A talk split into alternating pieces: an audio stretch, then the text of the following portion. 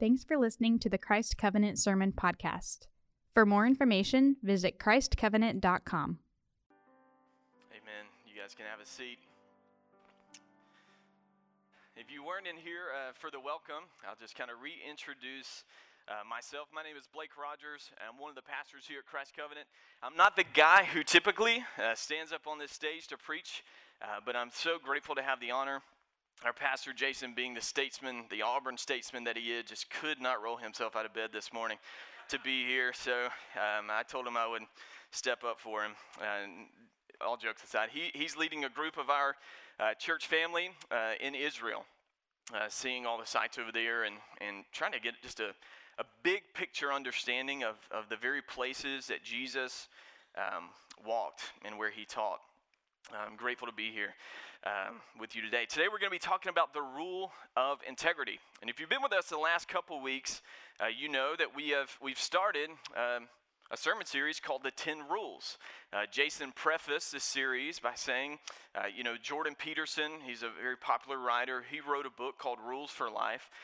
And um, being humans who benefit from lists, we wanted, as we were going through the Ten Commandments, just to attack one at a time, uh, to, to digest it, to, to pull it out, to digest it, and then to apply it uh, to our hearts and to our lives. Uh, we hit the rule of authority uh, in the first commandment, the second commandment. Uh, we hit the rule of covenant. Uh, and today, we're looking at the rule of integrity from the passage that Jason Byers uh, read earlier, and in particular, Uh, verse seven. And so if you've got a copy of God's Word, uh, feel free to turn there. We've tried to do a good job of, of uh, providing that up on the screen. If you don't have a Bible and, and you're just visiting church, uh, we would, we've got some available to you out there uh, in the little foyer area. We would love to sit down with you to talk about how to read the Bible. If this looks like some kind of ancient uh, book, well, it is. Uh, and, and you're trying to discern, what does this mean for me today? Like, our pastors would love to sit with you.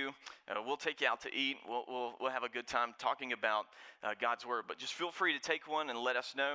Uh, but today, again, Exodus twenty, verse seven, which says this: "You shall not take the name of the Lord your God in vain, for the Lord will not hold him guiltless who takes his name in vain."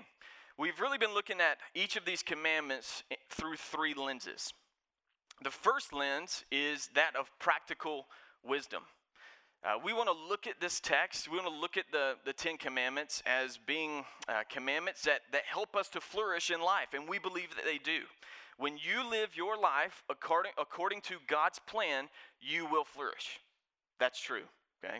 That is true. So we want to look at practically why these commandments. What does this look like?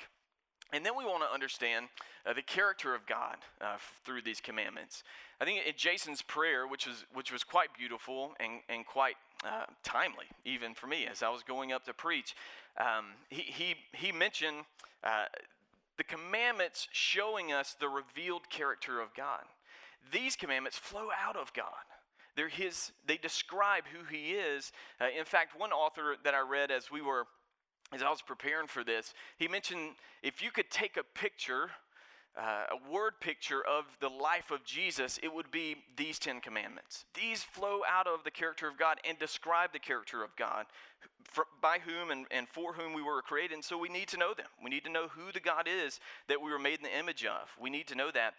But these Ten Commandments also produce a conundrum for each of us, because we don't step into this room as righteous people.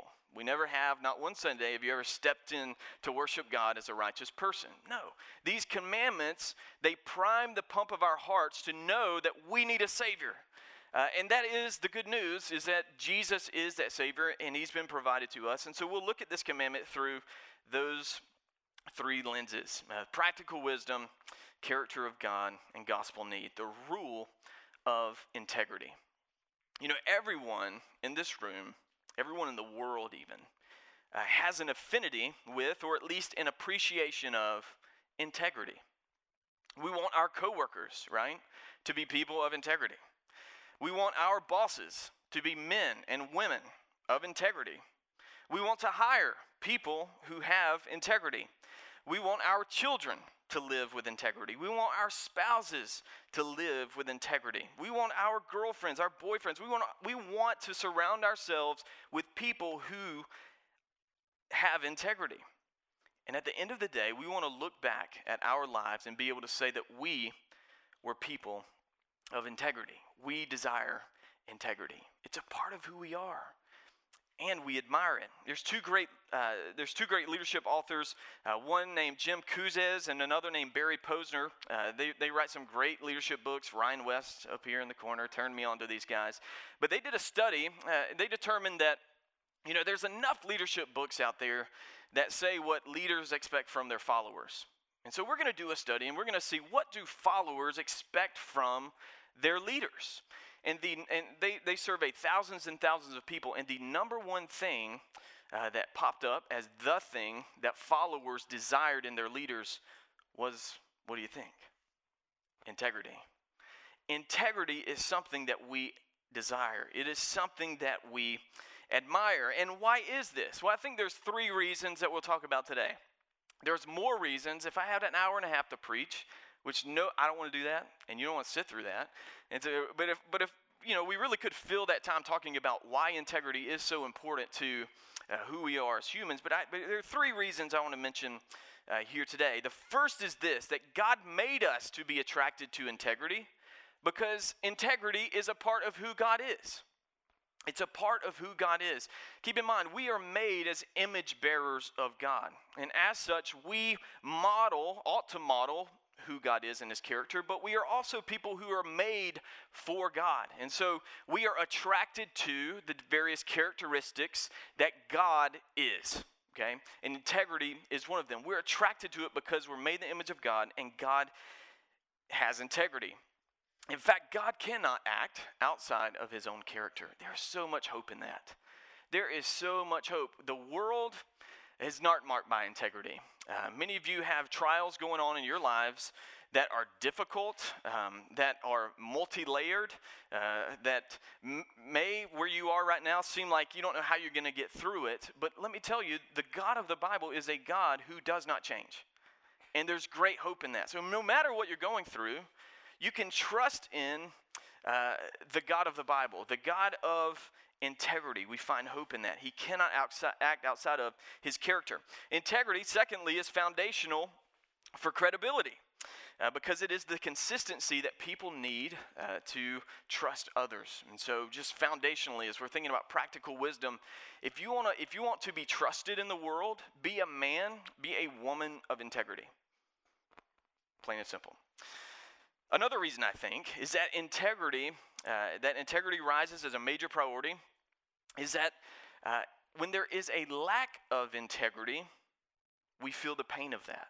We feel brokenness. Everybody in this room has been let down by a spouse, a parent, uh, someone that you put your trust and hope in uh, at the earthly level, and uh, due to uh, maybe a moral failure, um, a lack of integrity, uh, you have to deal with the consequences of that. It is very painful, and we could tell stories just in this room, um, story after story, where this has been the case, and we our eyes would well with tears over these stories, no doubt. But when integrity, when integrity is missing, brokenness happens. Brokenness happens, and so this is another reason why we are in, attracted to integrity. So let's define integrity. Integrity, quite simply, is the state of being whole or undivided, as our modern dictionary defines it. It goes on to say, it's the quality of being honest and having a strong moral principle, moral uprightness. Um, we've got a slide here, uh, but a guy named Ray Ortland, who's a pastor, uh, that, I, that, that he, he's a great writer and a great pastor, uh, but he wrote an article called Strength and Integrity, and he reflected on Psalm ten in verse nine, which says this: whoever walks in integrity walks securely, but he who makes his ways crooked will be found out. What is integrity? It's the man, according to the scriptures, who walks according to his convictions. There is surety, there is security found when you align your life's habits actions, words, thoughts with what you believe, if that is uh, ultimate, if what you believe is ultimate and good and rooted uh, in the Scripture. So what is biblical integrity? He says the Hebrew word suggests completeness, wholeness, fullness.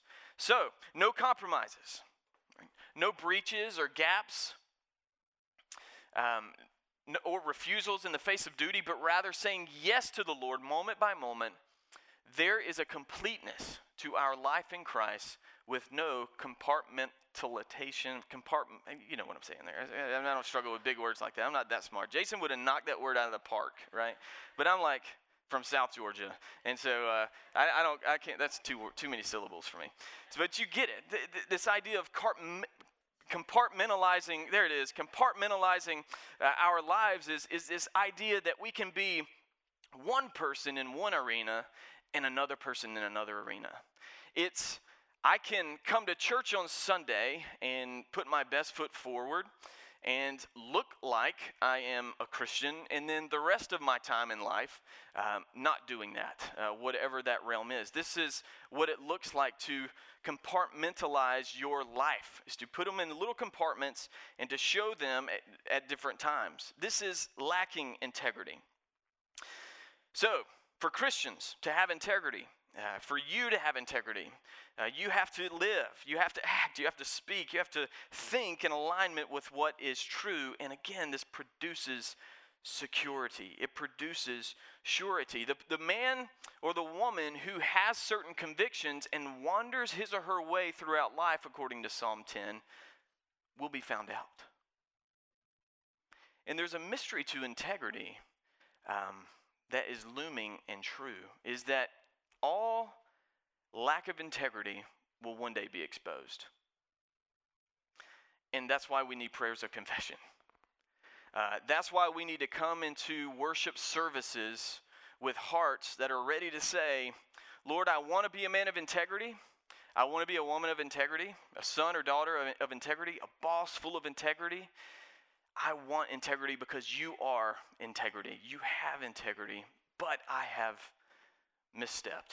I don't always have integrity. That's why we need Christ. We we have this capacity within us to be what Jesus calls hypocritical. Hypocritical. A lot of Jesus' ministry was in the face of those who said one thing from a stage, or they prayed in one way so that they could be heard. And meanwhile, their hearts were far from God. In fact, there's a great uh, little picture of this in Matthew uh, chapter twenty-three, verses one through nine. It says this, "Then Jesus said to the crowds and to his disciples, 'The scribes and the Pharisees sit on Moses' seat.'" Now, that's a good seat, right? Moses is the giver of these commandments. This is, this is good. This is the word of God. "So do and observe whatever they tell you." This is good, good seat to sit on. Do and observe what they tell you, but not the works that they do. This is what it means to be a hypocrite. "For they preach, but they do not practice. They tie up heavy burdens, hard to bear, and they lay them on people's shoulders, but they themselves are not willing to move them with their finger. They do all their deeds to be seen by others." Much of Jesus' ministry was spent combating hypocrisy. And I think that we are in God's grace this morning uh, because the little hypocrite that lives in every single one of our hearts, in your heart and my heart, gets confronted with this text. We're in God's grace for that reason. He's a merciful God, a caring God, a loving God, and he is full of integrity. So in our present commandment here, we see that there's a way to use or take the name of the Lord in a vain manner. So we can use the name of God, maybe speak the name of God, but maybe even take the name of God, meaning to be marked by God. We want to have God's name written on us. We want to live under the name of God. There's a way that we can do this in a vain way, even a great-looking church family that I love so much, even me, we can do this. We can take God's name in a vain manner. In other words, you and I have the capacity to use the name of the Lord in ways that it ought not to be used. I love the songs that we sung earlier, and I love the songs that we're going to sing. We're singing about and reflecting on the name of the Lord. The name of the Lord, as we'll see in just a moment, tells us much about who God is, but the, and we'll discover that in a moment. But the question that, that I think this text is facing every one of us with today is this, um, is that, is are you a person who in your life, not on a Sunday morning, yes, on a Sunday morning, but throughout your life, takes on the name of the Lord with integrity? Or are you taking the name of the Lord in vain? That is our practical wisdom section. It, it, it gives us rules to live by. It gives us ways that we can be trusted in the world. Uh, but at the end of the day, it also exposes something deeply sinister and wrong and inordinate and backwards in our hearts um, this morning. And so let's turn our attention to the character uh, of God, the character of God, who God is. What is in a name? What is a name? Well, uh, Abby and I, we just got back from uh, Paris, France. Uh, we were in different regions of France. We were on a mission trip there. Uh, it was really, I, I'm really excited to tell you guys more about this. In fact, I'll tell you a little now.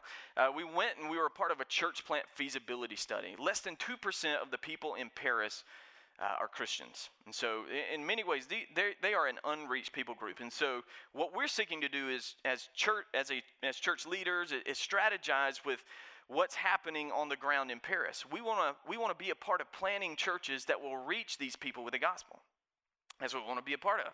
And so we went over and we, we spent a lot of time doing interviews and just kind of looking around at different universities and whatnot in the south side of Paris to determine, is this a good place, the best place right now, to plant a church? And what we're going to do is is uh, we've, we've collected this data and we've written a summary, and uh, the Southern Baptist Convention is coming up, and what we're going to do is we're going to take this summary and we're going to put it in front of people and say, hey, maybe the Lord is calling you away from your church family to go be a part of leading a church in South Paris.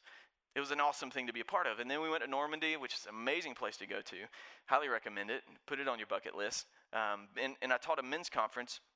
And then we just had a couple days to hang out and and kind of debrief. But when I think we were loading the plane, or we probably just sat down. I hate flying.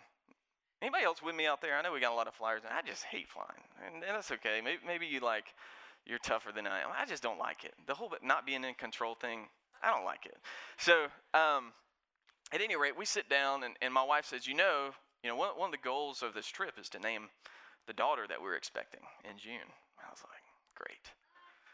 Great. Any, anybody that love like trying to determine what you're going to name your children in, in the room? It, it's caught, you know, I'm sure for many of the women in the room, it's probably like a fun process. But like for most of us guys, it's like, I don't know, just call them something and I'll get on with it. You know, like that, that'll be fine. But no, no, no, no.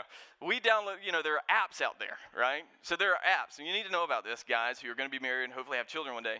There are naming apps where, like, you can download an app, your wife can download an app, she can select names that she likes, and then you go through and arbitrarily select, name to, select names that you like, and it puts them together and says, you both like these names. Not fun, all right? Not fun for us guys, um, but, you know, a helpful thing, I guess.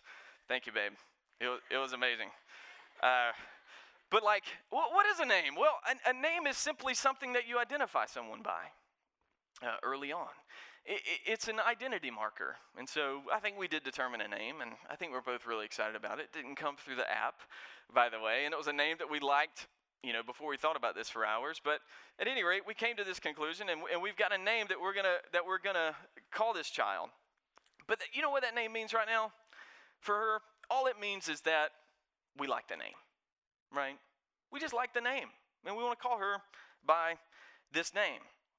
However, you know, when we're thinking about names, one of the things that we really like to do as often as we can is tie in family names. Because when you tie in a family name, it does mean something else. One of the names that we would really like to use one day is Catherine. Now, this isn't the name that we're going to use, so maybe that means, you know, we might have to have other opportunities for that later. But uh, but one of the names that we would like to do to use is, is Catherine. And uh, this is the name of my late grandmother.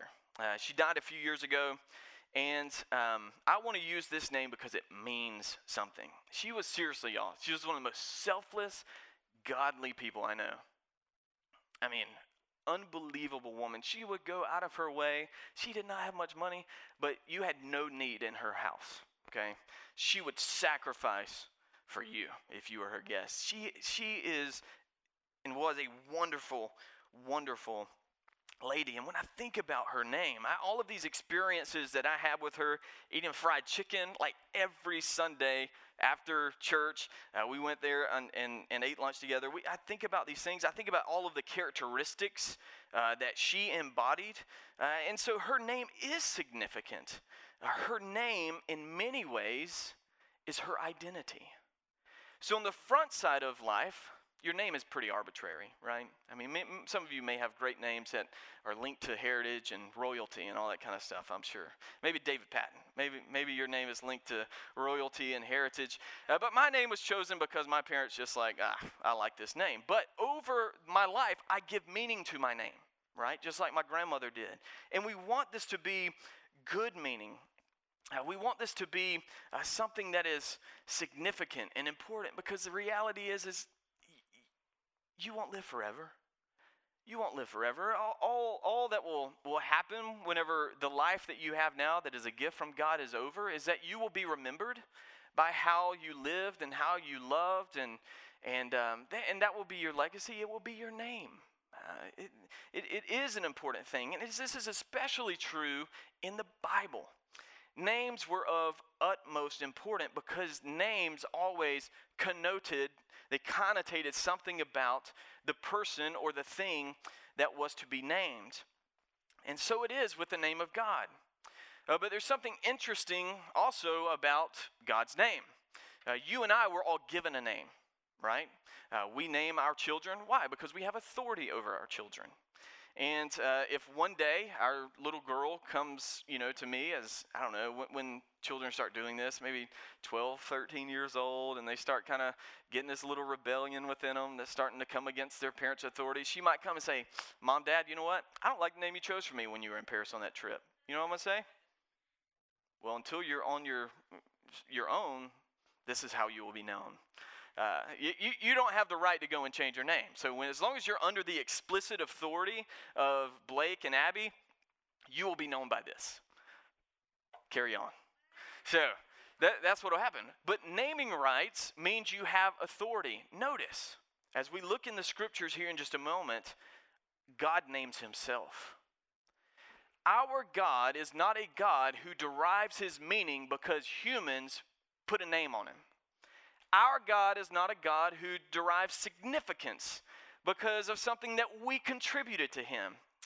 No, our God was completely happy, uh, completely happy in himself, in his being, and he discloses the name that he gives himself to us, okay? I think it's important to realize that there is no one who named God outside of God whenever you come into a worship service. It gives a weightiness to it. Uh, God is all-powerful. There's no authority greater than he. That is what it means that he uh, has given himself the name.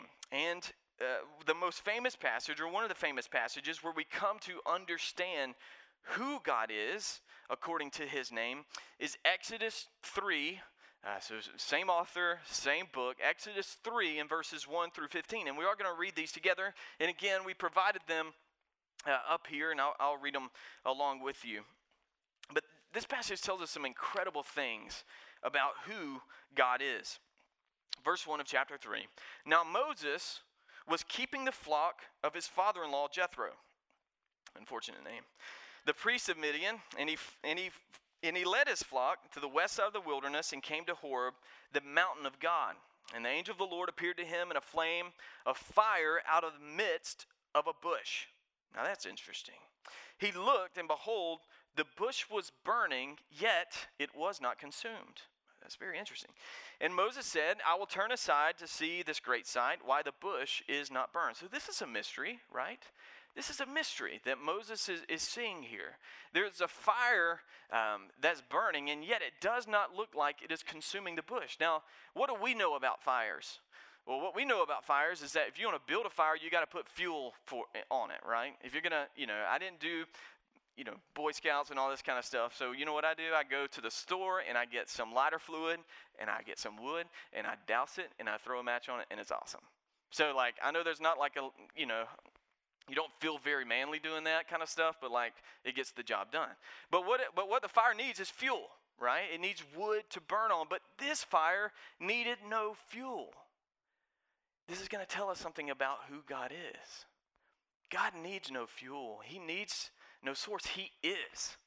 He exists outside of creation. He exists. And Moses, and this caught Moses' attention.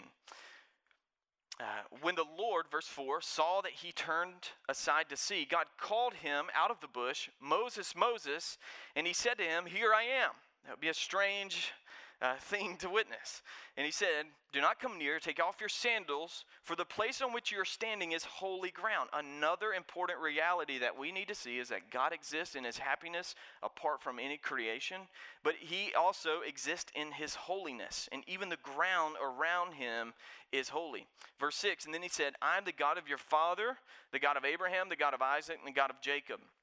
And Moses hid his face, for he was afraid to look at God.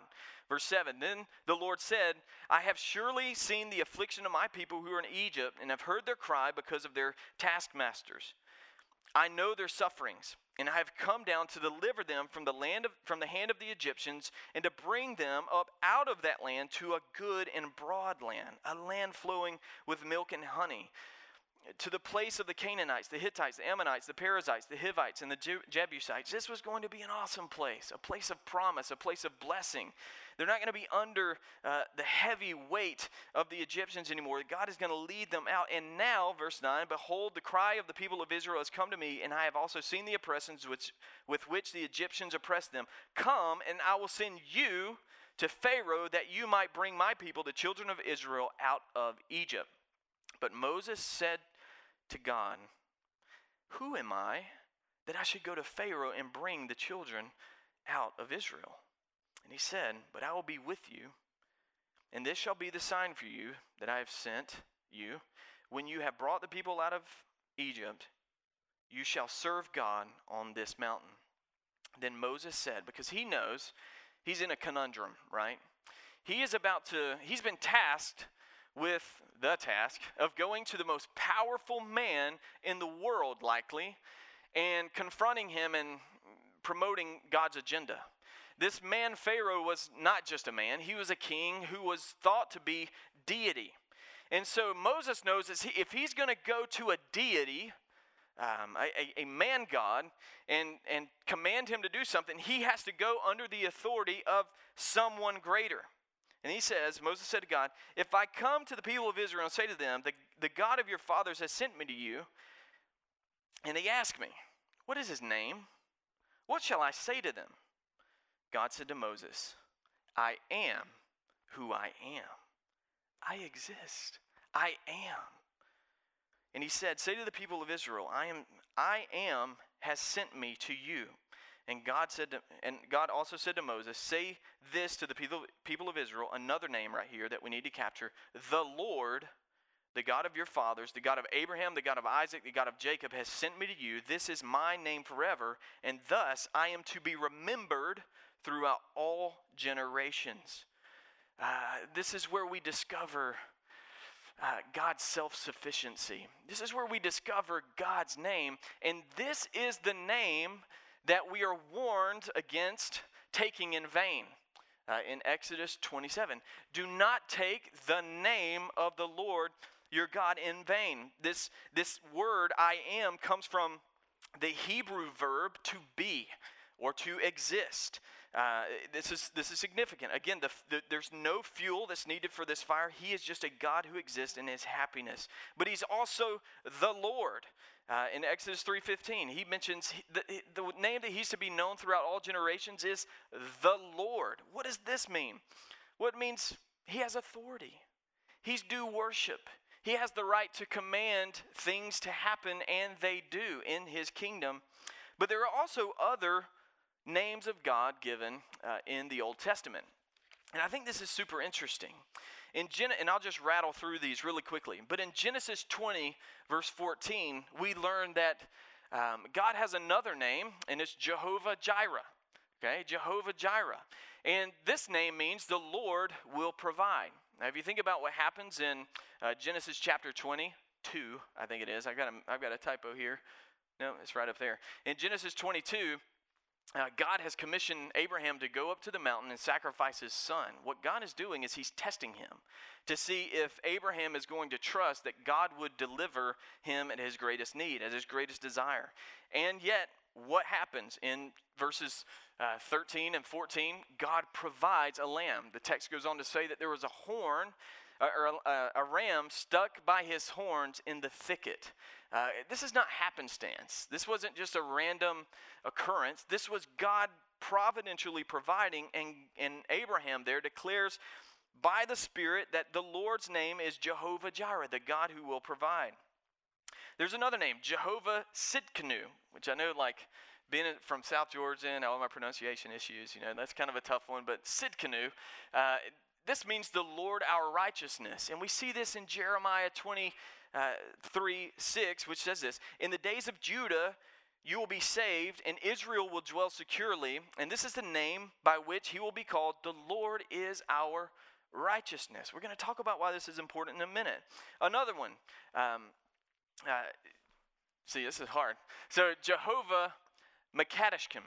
Okay, this is the Lord who sanctifies you, from Exodus thirty-one, uh, verse thirteen, and Leviticus twenty-eight. And then there are thirteen other names that the Lord reveals himself as in the Old Testament. You see, there's very much in a name, right? We learn much about God through the names of God. And we, as image bearers of God, should not be people who take those names lightly. Thus, our gospel need. The reality is, we have taken them lightly.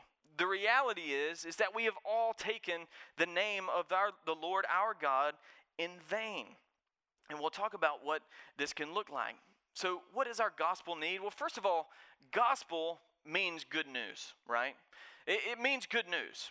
So there's good news in the Scriptures. We believe that God is a God of good news. Uh, we believe that he's a God who saves people who are in desperate and dire and dead situations. That's what we believe about God. Um, but good news presumes what? Come on, interact. Jim got it. Somebody got it right here. Jeremy got it. Bad news, okay?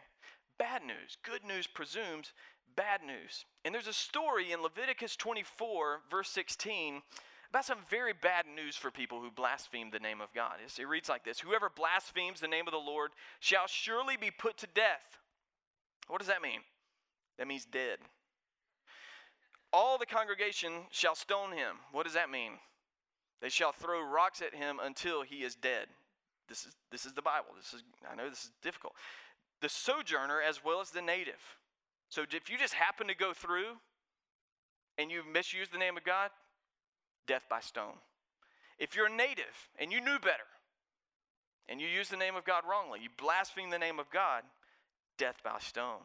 When he blasphemes the name, he shall be put to death. This mean that, you know, names mean a lot. And let's put a little flesh on this. I don't know, because names are attached to character, and name the name of God is attached to the character of God. I don't know if you've been in a situation before where your character has been attacked. You know, it's one thing for somebody to say, you know what, Blake, I, I really don't like your name.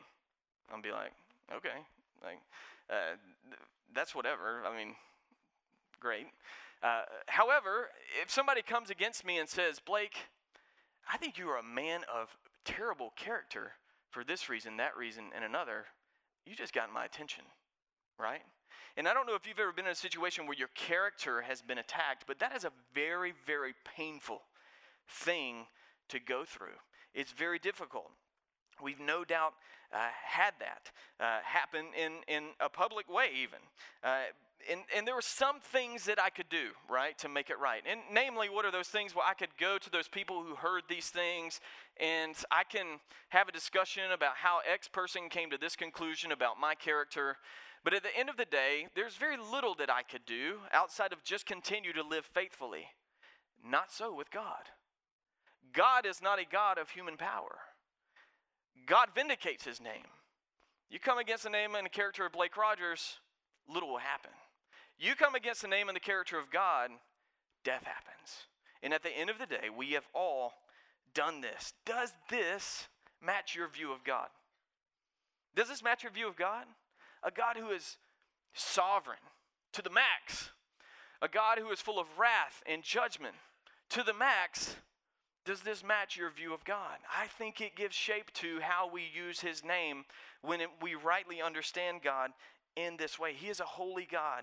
Uh, he existed. We did not. He invited us into existence to honor and worship him. And he gave us parameters for doing that. He is ultimate. We are not. And we do well when we have an ultimate high view uh, of God. But okay, we don't want to cross God, so let's get this. Let's get this straight. Let's let's walk. Let's walk the narrow road, the right road, the road of surety from Psalm ten nine, and let's talk about what this looks like uh, in our lives. We we don't want to take the name of the Lord in, in vain. And this word "vain" here, and I highly encourage you to pick up the books that we have for sale if you haven't already. Kevin DeYoung has a really great section on this um, in, in that book that we'll be discussing this week in our life, in our community groups. And so uh, pick one of those things up. But the word vain here, uh, it, in carry, it carries the idea of being empty, of nothing, of worthlessness, or to no good purpose. This word in particular is used in the Old Testament to describe emptiness or falsehood in, in four specific ways. In speaking, speaking falsely, telling lies. Uh, we, we use words in vain ways when we tell lies. In prophecy, prophesying falsely. Worshipping, and when we worship falsely. And finally, uh, fourthly here, uh, as we uh, have false professions, which we're just going to call this faking Christianity. Faking being a part of the covenant. We...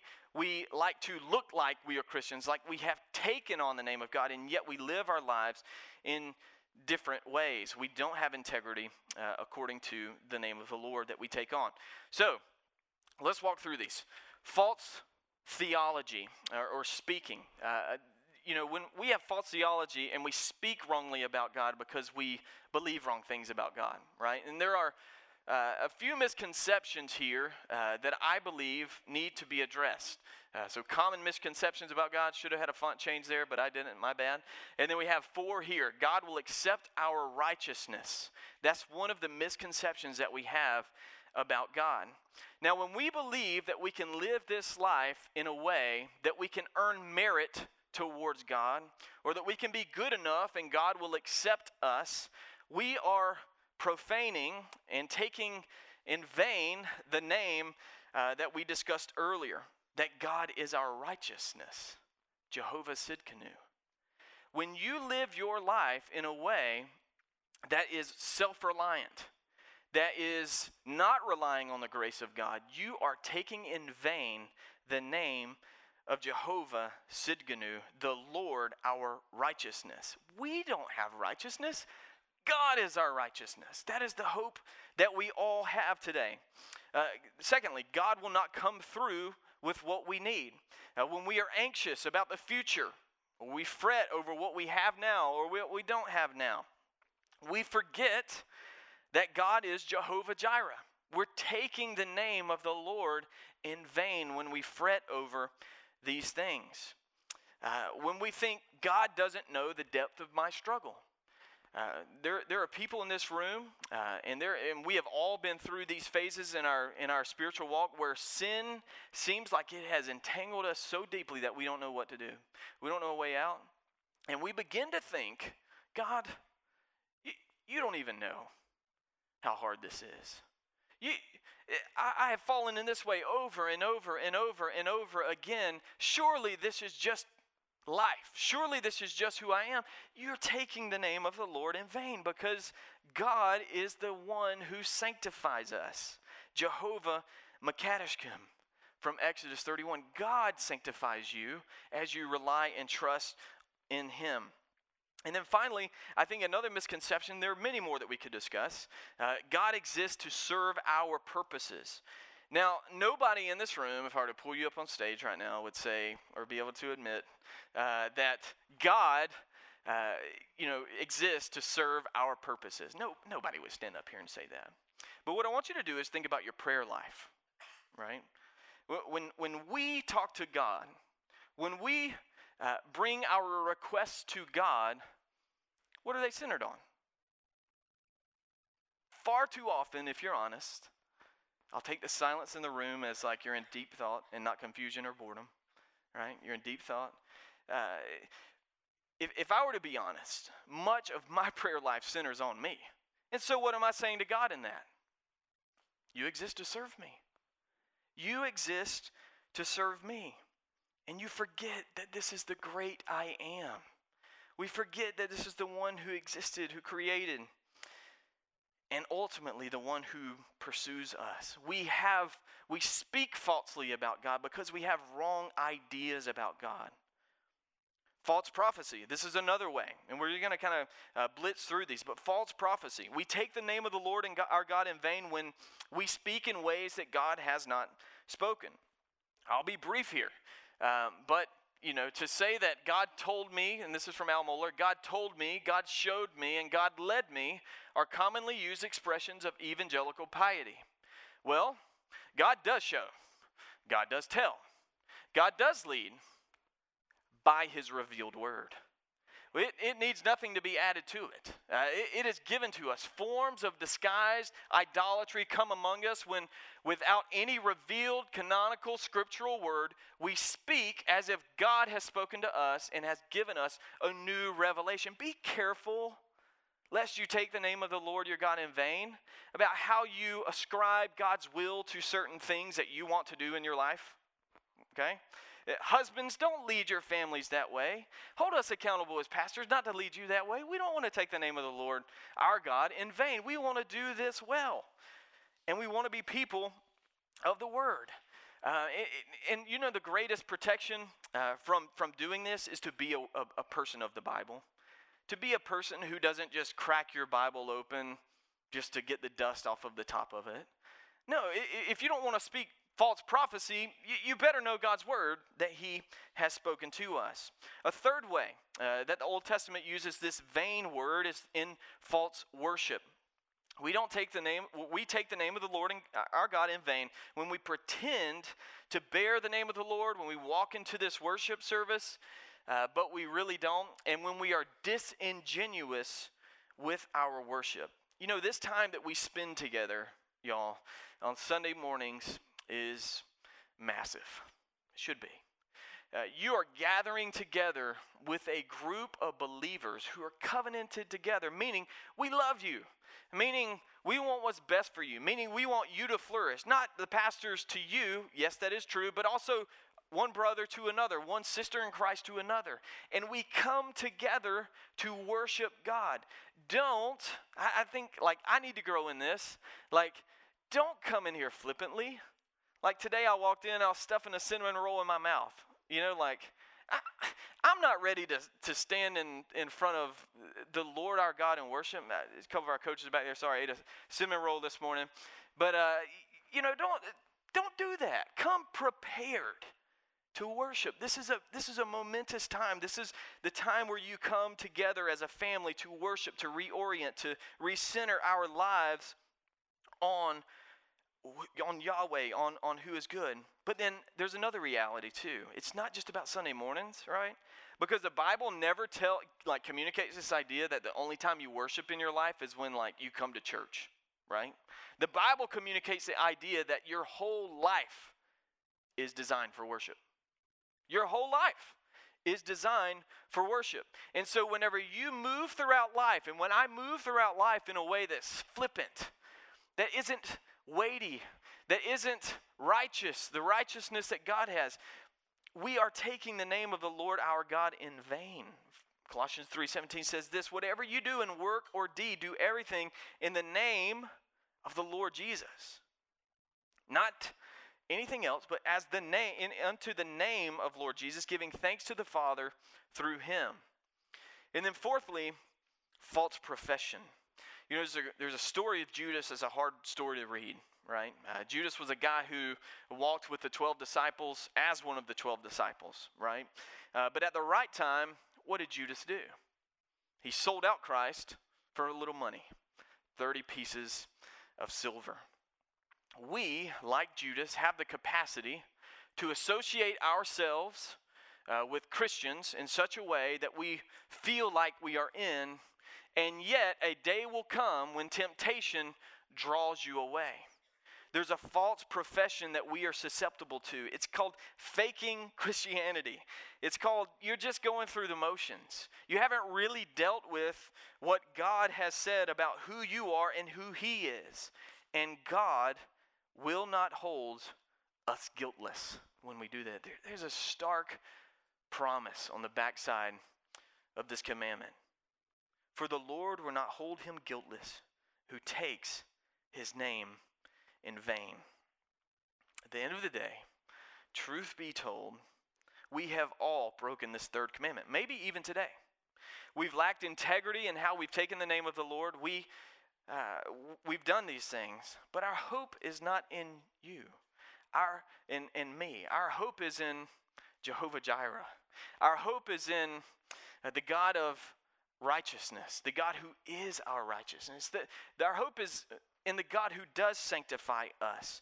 The God, our, our hope is in the God who has existed and will exist long after we are gone. And there's only been one, right? There's only been one person to ever do this. In fact, when He taught His disciples how to pray, what did He say?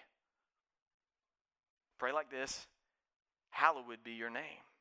He's the only human to ever walk the face of the earth who rightly hallowed the name of God, which means honor, which means to have an awe about the name of God. And that is who we need. That is where we find our righteousness. That is, it's in Jesus, it's, it's, it's in whom we find our sanctification.